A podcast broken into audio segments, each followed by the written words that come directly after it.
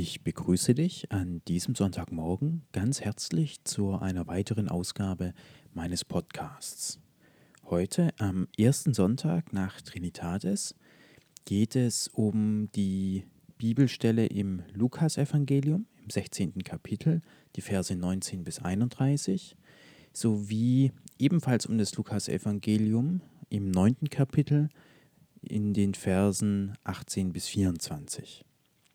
Ich beginne mit der Bibelstelle der evangelischen Leseordnung, also mit Lukas im 16. Kapitel. Es war aber ein gewisser reicher Mann, und er kleidete sich in Purpur und feine Leinwand und lebte alle Tage fröhlich und in Prunk. Es war aber ein gewisser Armer mit Namen Lazarus, der an dessen Tor lag, voller Geschwüre, und er begehrte sich von den Brotsamen zu sättigen, die von dem Tische des Reichen fielen. Aber auch die Hunde kamen und leckten seine Geschwüre. Es geschah aber, dass der Arme starb und von den Engeln getragen wurde in den Schoß Abrahams. es starb aber auch der Reiche und wurde begraben.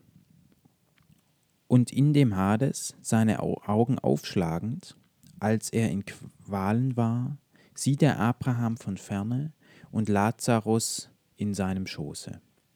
Und er rief und sprach, Vater Abraham, erbarme dich meiner und sende Lazarus, dass er die Spitze seines Fingers ins Wasser tauche und meine Zunge kühle, denn ich leide Pein in dieser Flamme. Abraham aber sprach, Kind, gedenke, dass du dein Gutes völlig empfangen hast in deinem Leben und Lazarus gleicherweise das Böse. Jetzt aber wird er hier getröstet, du aber leidest Pein. Und zu diesem allein ist zwischen uns und euch eine große Kluft befestigt, damit die, welche von hier zu euch hinübergehen wollen, nicht können, noch die, welche von dort zu uns herüberkommen wollen. Er sprach aber, Ich bitte dich nun, Vater, dass du ihn in das Haus meines Vaters sendest, denn ich habe fünf Brüder, damit er ihnen ernstlich Zeugnis gebe, auf dass sie nicht auch kommen an diesen Ort der Qual. Abraham aber spricht zu ihm, Sie haben Moses und die Propheten, mögen sie dieselben hören. Er aber sprach, Nein, Vater Abraham, sondern wenn jemand von den Toten zu ihnen geht, so werden sie Buße tun. Er sprach aber zu ihm, Wenn sie Moses und die Propheten nicht hören, so werden sie auch nicht überzeugt werden, wenn jemand aus den Toten aufersteht. Diese Bibelstelle offenbart einige wesentliche Prinzipien auf dem spirituellen Weg. Das erste, was mir ins Auge gefallen ist, ist die Stelle, als Abraham sagt, Kind, gedenke, dass du dein Gutes völlig empfangen hast in deinem Leben und Lazarus gleicherweise das Böse, jetzt aber wird er hier getröstet, du aber leidest Pein. Es ist für mich eine Stelle, die sehr tiefgründig ist, sehr viel offenbart, aber eben auch sehr dazu einlädt, fehlinterpretiert zu werden. Im Grunde geht es bei der Stelle eben darum, dass das Gesetz des Ausgleichs herrscht. Also es gibt quasi keinen Menschen, der auf lange Sicht total betrachtet besser oder schlechter dargestellt ist als der andere. Und das ist der Punkt, dass eben in dieser Welt oft die beiden Seiten der Medaillen erlebt werden. Es mag punktuell so aussehen für eine gewisse Zeit. Also diese gewisse Zeit kann auch 50 Jahre dauern oder ein ganzes Leben. Das ist meines Erachtens irrelevant, wie lang dieser Moment ist. Aber es ist ein Moment, dass gewisse Menschen hier mehr Freude, mehr Glückseligkeit haben als andere. Aber dahinter steckt eben keine Ungerechtigkeit, dass wir quasi sagen, weshalb hat der eine hier einen gesunden Körper, viel Geld und der andere, also der Lazarus, leidet sein ganzes Leben, sondern es ist vielmehr ein Problem, dass wir quasi die Dinge in zu kurzen Zeiträumen betrachten. Im Grunde steckt hinter dieser Stelle das Gesetz des Ausgleichs. Die Dinge werden hier ausgeglichen und es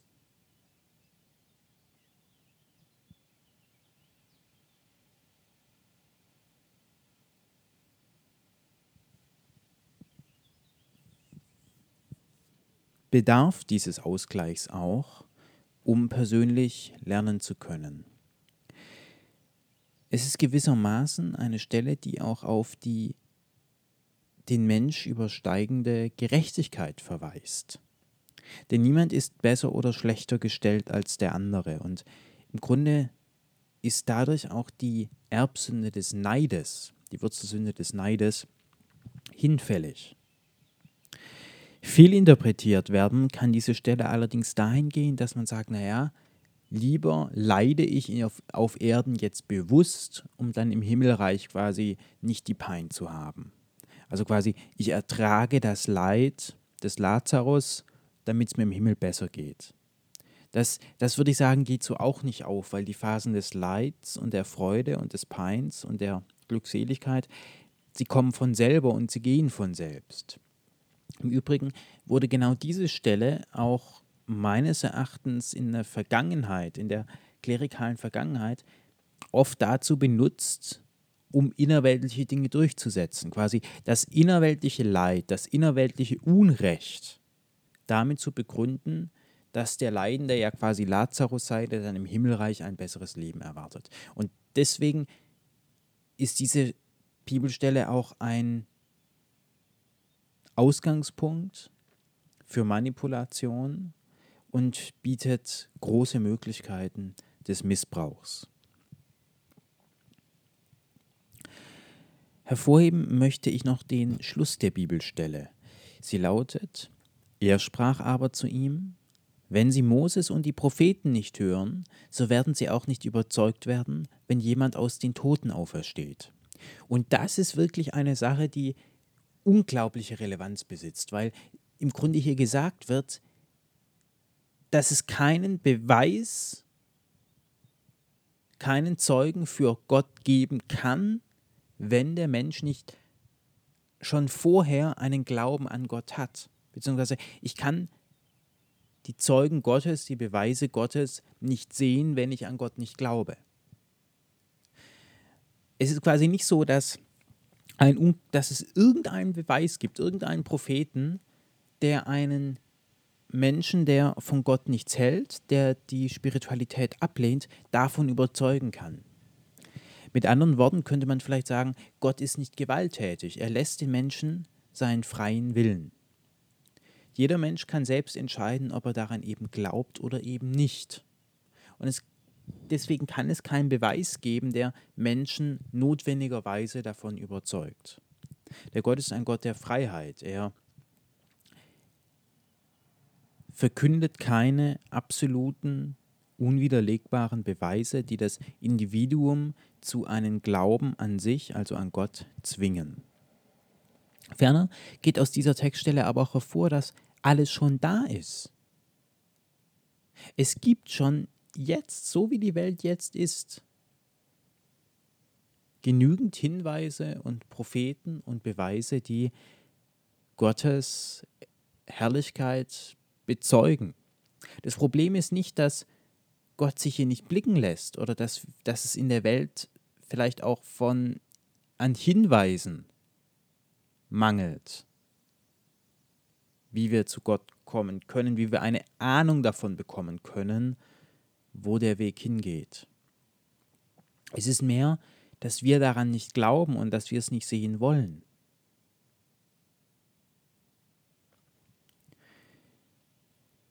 Ich fahre fort mit der Bibelstelle aus der katholischen Leseordnung. Und es geschah, als er allein betete, waren die Jünger bei ihm, und er fragte sie und sprach, Wer sagen die Volksmengen, dass ich sei? Sie aber antworteten und sprachen, Johannes der Täufer, andere aber Elias, andere aber, dass einer der alten Propheten auferstanden sei. Er sprach aber zu ihnen, Ihr aber, was saget ihr, dass ich sei? Petrus aber antwortete und sprach, der Christus Gottes. Er aber bedrohte sie und gebot ihnen, dies niemand zu sagen, und sprach, Der Sohn des Menschen muss vieles leiden und verworfen werden von den Ältesten und hohen Priestern und Schriftgelehrten und getötet und am dritten Tage auferweckt werden. Er sprach aber zu allen, wenn jemand mir nachkommen will, der verleugne sich selbst und nehme sein Kreuz auf täglich und folge mir nach. Denn wer irgend sein Leben erretten will, wird es verlieren. Wer aber irgend sein Leben verliert um meinetwillen, der wird es erretten.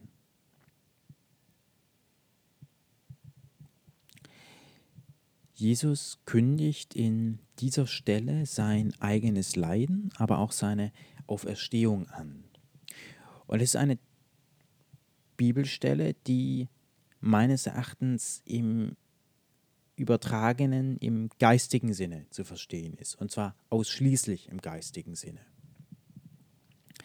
Es geht, er sagt auch ganz klar, der Sohn des Menschen.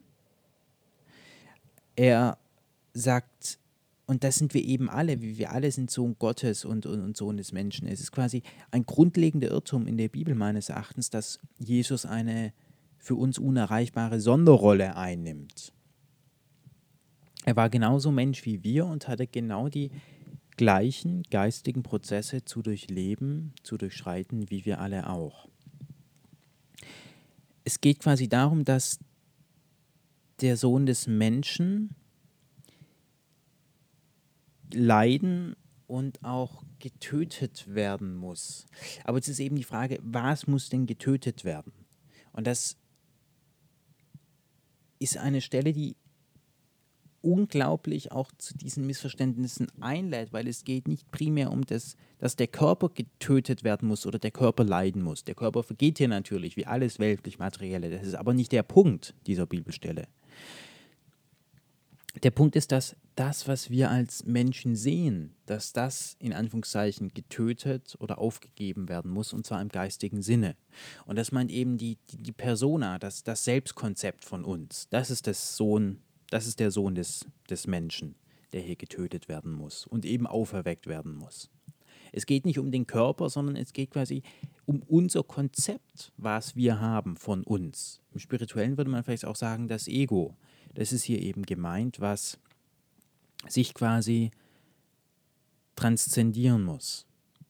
Und das ist eben der leidvolle Prozess, quasi abzurücken von diesem Konzept, ich bin ja Hanno Hülse, ich bin oder ich bin Elektriker, ich habe zwei Kinder, ich bin Bauingenieur, ich bin dies, das, jenes, ich habe hier Erfolg, ich bin hier wer, ich habe hier was zu melden, ich kann hier in der Welt was verändern, ich kann das Klima retten, ich kann die Wale schützen, ich kann mich hier sinnvoll einbringen, ich kann hier studieren, ich kann hier was leisten, ich kann hier dienen. Ich, diese ganzen Konzepte, das ist das, was in dieser Bibelstelle unter der Sohn des Menschen verstanden wird. Es geht quasi nicht um den physischen Körper, Hanno Hülse mit seinen 68 Kilo und ja, im Verhältnis 70 zu 30 Wasser und Kohlenstoff, darum geht es nicht.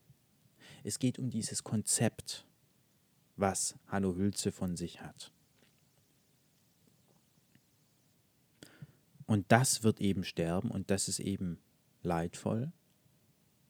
Und am dritten Tage wird der Menschensohn auferweckt, aber er wird eben nicht in seinem, mit seinen Konzepten auferweckt, sondern mit dem, was dann eben bleibt, wenn die ganzen innerweltlichen Konzepte, die Konzepte des Ego gewissermaßen, losgelassen wurden. Interessant finde ich auch, er aber sprach zu allen, wenn jemand mir nachkommen will, der verleugne sich selbst und nehme sein Kreuz auf täglich und folge mir nach. Und das meint eben genau das. Ähm, das Kreuz ist gewissermaßen die, die, die, die, die Last auch der eigenen Persönlichkeit, weil in gewisser Hinsicht kann es ja vorkommen, dass wir unser, unter unseren eigenen Charaktereigenschaften auch leiden. Vielleicht leiden wir darunter, dass wir uns in Beziehungen immer zurückziehen, dass wir uns selbst sabotieren, dass mehrere Projekte im Leben nicht funktionieren, dass wir eben so sind, wie wir sind. Also diese, diese Persona ist nichts Positives, sondern eigentlich Quelle des Leids und der, der Verzweiflung auch. Und sein Kreuz auf sich nehmen meint eben, sich diese Themen anzusehen, quasi das Kreuz zu tragen. Nicht das Kreuz in die Ecke zu stellen und Party zu feiern, sondern das Kreuz zu tragen und sich diese Themen eben anzuschauen und eben Christus nachfolgen. Denn wer irgend sein Leben erretten will, wird es verlieren, wer aber irgend sein Leben verliert um meinetwillen, der wird es erretten. Und hier sind eben zwei verschiedene, in Anführungszeichen, Leben gemeint. Denn wer irgend sein Leben erretten will, wird es verlieren. Das meint, wer sein körperliches Leben erretten will, wer quasi sagt, ich möchte hier als Körper, als Hanno Hülze, als 50 Kilo Wasser und 20 Kilo Kohlenstoff oder wie auch immer, möglichst lange leben. Ich möchte 100, 200, 300 mit Gentechnik und moderner Medizin vielleicht auch 2000 Jahre alt werden. Ich möchte hier möglichst lange essen, rauchen, trinken, sonst was können. Der wird eben sein Leben verlieren. Das ist quasi hier im ersten Teil dieses Satzes gemeint. Ja? Wer sein Leben erretten will, im physischen Sinne wird es verlieren. So. Also er wird sein physisches Leben natürlich verlieren, ist klar, sowieso. Aber er wird auch quasi das geistige Potenzial ein Stück weit verlieren, weil er den Fokus zu sehr eben auf den Körper, auf das Material setzt. Und das ist eben der Punkt, dass was auch in der aktuellen Zeit, finde ich, hochaktuell ist, weil es geht ja primär um das körperliche Retten des Lebens. Ja? Es geht um das körperliche Retten der Menschheit. Dass die Erde nicht so heiß wird, dass quasi das Individuum hier möglichst lange lebt, möglichst lange gesund lebt. Deswegen machen wir hier Checks und Medizin und, und alle und Vorsorgeuntersuchungen und Impfungen und Mittel und so weiter. Nichts, dass ich dagegen was habe. Überhaupt gar nicht.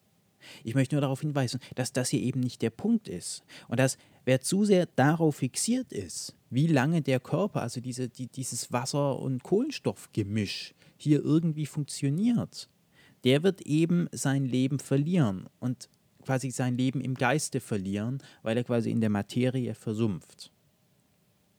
Und der zweite Teil des Satzes, wer aber irgend sein Leben verliert um meinetwillen, der wird es erretten. Und das meint eben auch so dieses ähm, im geistigen Sinne sein Leben quasi zu verlieren. Es, es, es, es, das ist auch so eine Stelle, die meines Erachtens sehr stark missbraucht wurde und auch großes Potenzial hat, weil es geht nicht darum, dass ich mich jetzt als Märtyrer vor den Zug oder sonst wo werfe, ja, und quasi mein Leben als körperlich im Namen Jesu, im Namen der heiligen Kirche verliere, um dann im Jenseits weiterzuleben. Das ist auch wieder so dieses, dieses große Potenzial des Missbrauchs und des Missverständnisses dieser Textstelle. Es geht quasi in diesem Punkt darum, Leben meint hier das Konzept quasi, was ich vom Leben habe.